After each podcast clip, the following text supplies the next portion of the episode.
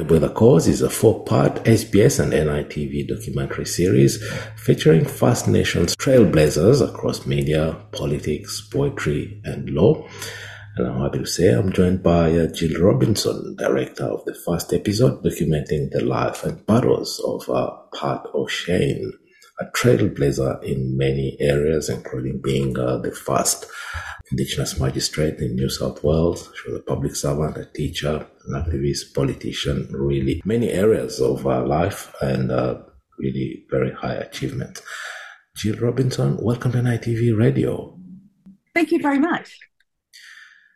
First, how did you choose to direct the Pat O'Shane episode out of all the trailblazers and the really towering figures that uh, are documented in uh, this uh, series? Yeah, well, to be honest, Pat's name was the first that came to mind.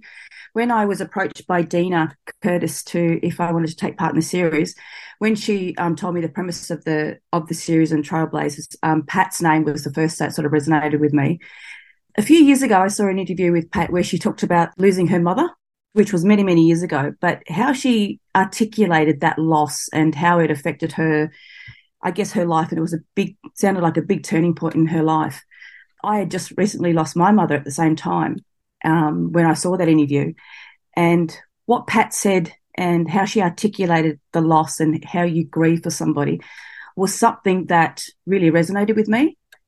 And, you know, growing up, um, I grew up near Blacktown out at Western Sydney, and there wasn't many Indigenous people on the TV or any any type of representation really but there was Pat O'Shane. And every time we either saw her on the on, on the TV or in the paper, she was portrayed as this angry black woman, or she was portrayed as somebody who is sort of, you know, watch out for, and in not in negative connotations. So throughout the years, I've often wondered where she where she got to, and you know what happened to her.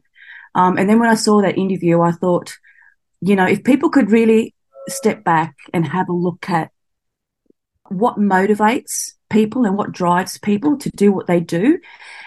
That's something that I really wanted to um, really wanted to explore. You know, you can Google Pat O'Shane and you, you know you, you can see and hear all the things that she's done throughout her career. But on a personal level, what drives somebody like her to stand out in the crowd and have such such strong inner fortitude that she withstands so much of what um, of what's been thrown at her. So that's why I wanted to um, tell the story about Pat O'Shane in this series. We'll touch on the angry woman uh, characterization a little bit later in the conversation, but first I'd like to know what was it like documenting the life of uh, such a towering figure? Well, I guess once you start researching um, people, especially someone like Pat O'Shane, there is an awful lot of information out there on her, and it can be quite overwhelming. So thankfully, we worked out a kind of a structure that we wanted to to sort of follow with with the four um, the four films, and that kind of helped you know really really sort of hone in on what it is we really wanted the audience to know about.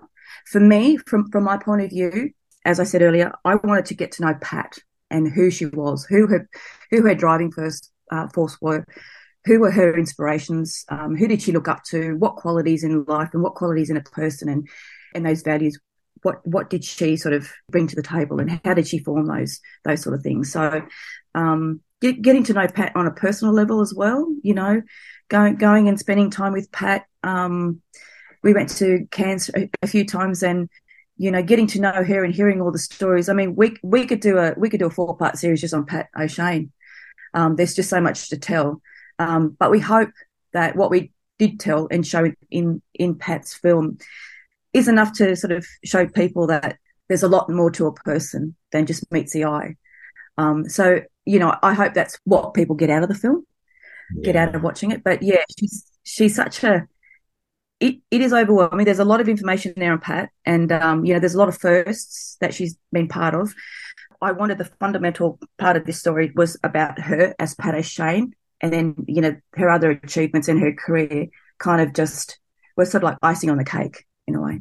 Yeah.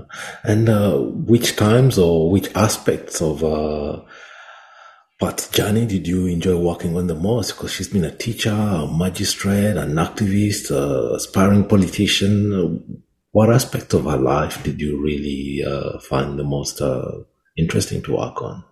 Pat's known as a you know a, a, magistrate, but before that she was a teacher. She said she even dabbled in looking to become a doctor. What I think was the most fascinating was that there was always that key drive to make if, if you saw something that wasn't working, how can I fix it? And whether it was in education, teaching students, whether it was at law, in the magistrate, whatever it was, that that that that same drive was there. Um, so where, wherever you kind of looked, you know, was fascinating. Her being a magistrate, she came up with ways of okay, we're seeing a lot of young men come through the courts. Clearly, what's happening in the courts isn't working. How do we change it? That's one aspect that I really wanted to hone in on the film because she was somebody way, way before her time, and it showed that she was um, you know, thinking about making change, not just going through the process of being a magistrate. And these people come before me in the courts, you know, I, I can do this and I can do that. But to change people's lives, you know, she still gets letters to this day from, from mothers and from people who said, you know what, Pat, if it wasn't for what that decision on the day, I don't know how my life had turned out. And so she lives and breathes what she believes. That for me is, is such a powerful, strong statement. Yeah, and she changed people's lives.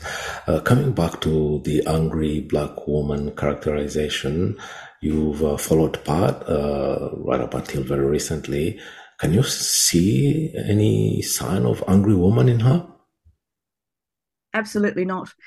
In terms of, I mean, it, it, it can be perceived as angry. You know, black women have that, you know, they show a bit of emotion and they're labeled angry and black. But I think when you spent time with Pat, you can understand where that drive comes from. I guess that in, in some cases, she's got every right to be angry, um, especially some of the things that she's she's um, put up with throughout her career. Absolutely, she should be angry. I can see it now as something different because it, it might have a, a, negative connotation. I see her as ha- having this righteous drive where she just believes in wanting to do the right thing and it's it's all the negative press that she's received over the years i can understand her being labeled as a black, angry black woman but you know i see it differently now spending time with her and i can see and see how she's channeled that and she's done it so well over her career and you know she's 82 83 she's not done yet. She's she's a formidable strength, and it was just wonderful to spend time with her and get to know her as as, as well as I could in those short period of times that I visited Cairns.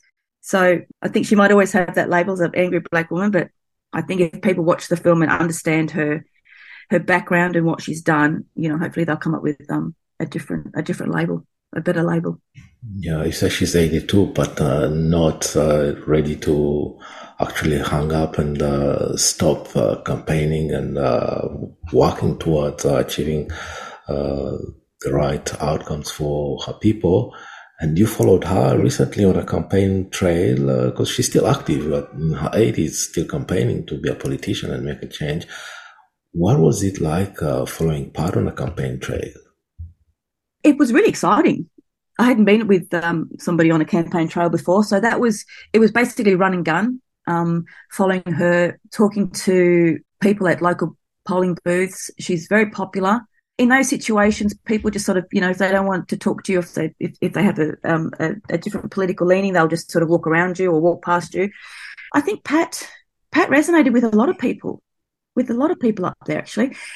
The amount of people that would stop and want to talk to Pat and just say how how how you know her life has they've followed her life or she's had some sort of she's touched their life in some way. We've had a few people who say look we don't want to be on film but we just want to talk to pat. And you know standing near pat hearing what they're saying she she's touched a lot of lives a lot more than people people sort of realize. And i, I was quite impressed and, and, and surprised myself What's her relationship? How does he interact? Does she interact with the people on the campaign trail? As you said, she would have supporters, fans, or you know, raving fans, and others who might not agree with her, who might even you know be uh, uh, interjecting, and uh, you can't expect everyone to be polite and respectful. How does she interact with people? Sure. Look, to be honest with you, um, I I didn't see any negative um, you know, if, if anything, people would sort of walk around like like take take the long way around, you know, while she's handing out pamphlets. I mean, but the interactions that I saw were always pleasant. They were always pleasant. She's very very open. she's quite endearing to even even the young people. They come up to her and she's you know she wants to know your name. She she takes an interest in you. Um, I, I just saw a very I saw a beautiful, soft, gentle side to Pat um, throughout that campaign. She had people sort of just waiting to talk to her, and I didn't see anything negative at all throughout that day. I mean, look, Pat Pat had, had weeks where she was campaigning, so that could have been different for other visits, but certainly for the visit that I was there for, it was very smooth sailing, which was good. Yeah, as you mentioned at the beginning of our conversation, uh, there was uh, a lot of material to actually uh, sift through to piece together a profile of such a towering figure, and you obviously left out a lot. Any plans for a sequel? Maybe Pat O'Shane, part two, part three, part four? Oh, certainly we could go up to part four. I guess that'll be up to you know NITV and if they want to commission another another show. There's a lot of material on Pat. You know, we could delve r- really, really deep into um, even when she was involved in the um, uh, the Lands Rights Act in 1982, I believe. Like that in itself could be something that we could delve into because you know she she went along with her minister to every Indigenous community. She she realised the importance of community engagement. If any policies are to be affected on the ground positively, or you need you need the people on the ground, and you need to know what they need. It's not like government coming in and telling you what what you need. And Pat had that vision. She also realised that being a Queensland Murri and she's in New South Wales. She understood the complexities with that as well. So she was a woman way, way before her time. And there's a lot of material really there with Pat. I mean, we yeah, we can make a, a few more episodes on Pat O'Shane, as I'm sure we can with all the other ones as well. Neville yeah.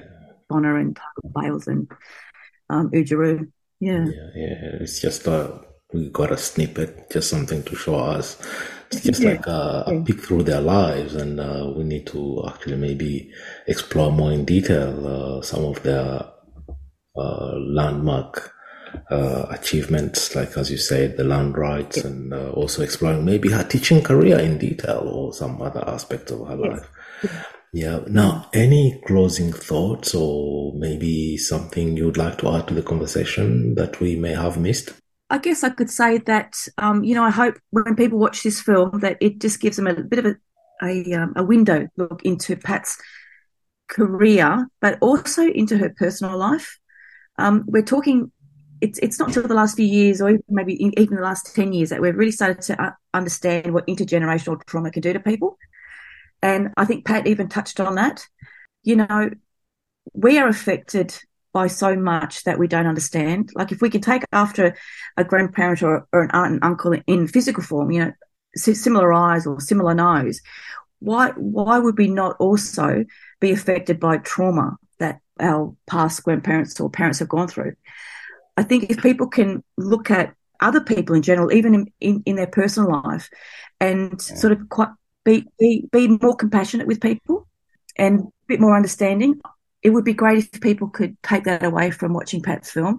I think sometimes people have harsh, are, are judged too harshly, but if you step back and you take a look at the person for who they are and where they've come from, then hopefully, I think, hopefully, I'd, I'd like to think that that could, you know, change the way we we interact with everybody and have have a bit more understanding and compassion. Yeah, just uh, a reminder to our listeners: the first episode aired on October one. Rebel the cause also streams on SBS On Demand. So if you missed one episode, you can still catch up on uh, the episode you missed and watch all the others as well on SBS On Demand. Jill Robinson, thank you very much for taking the time to talk to us on NITV Radio today. Thank you. Lovely talking to you.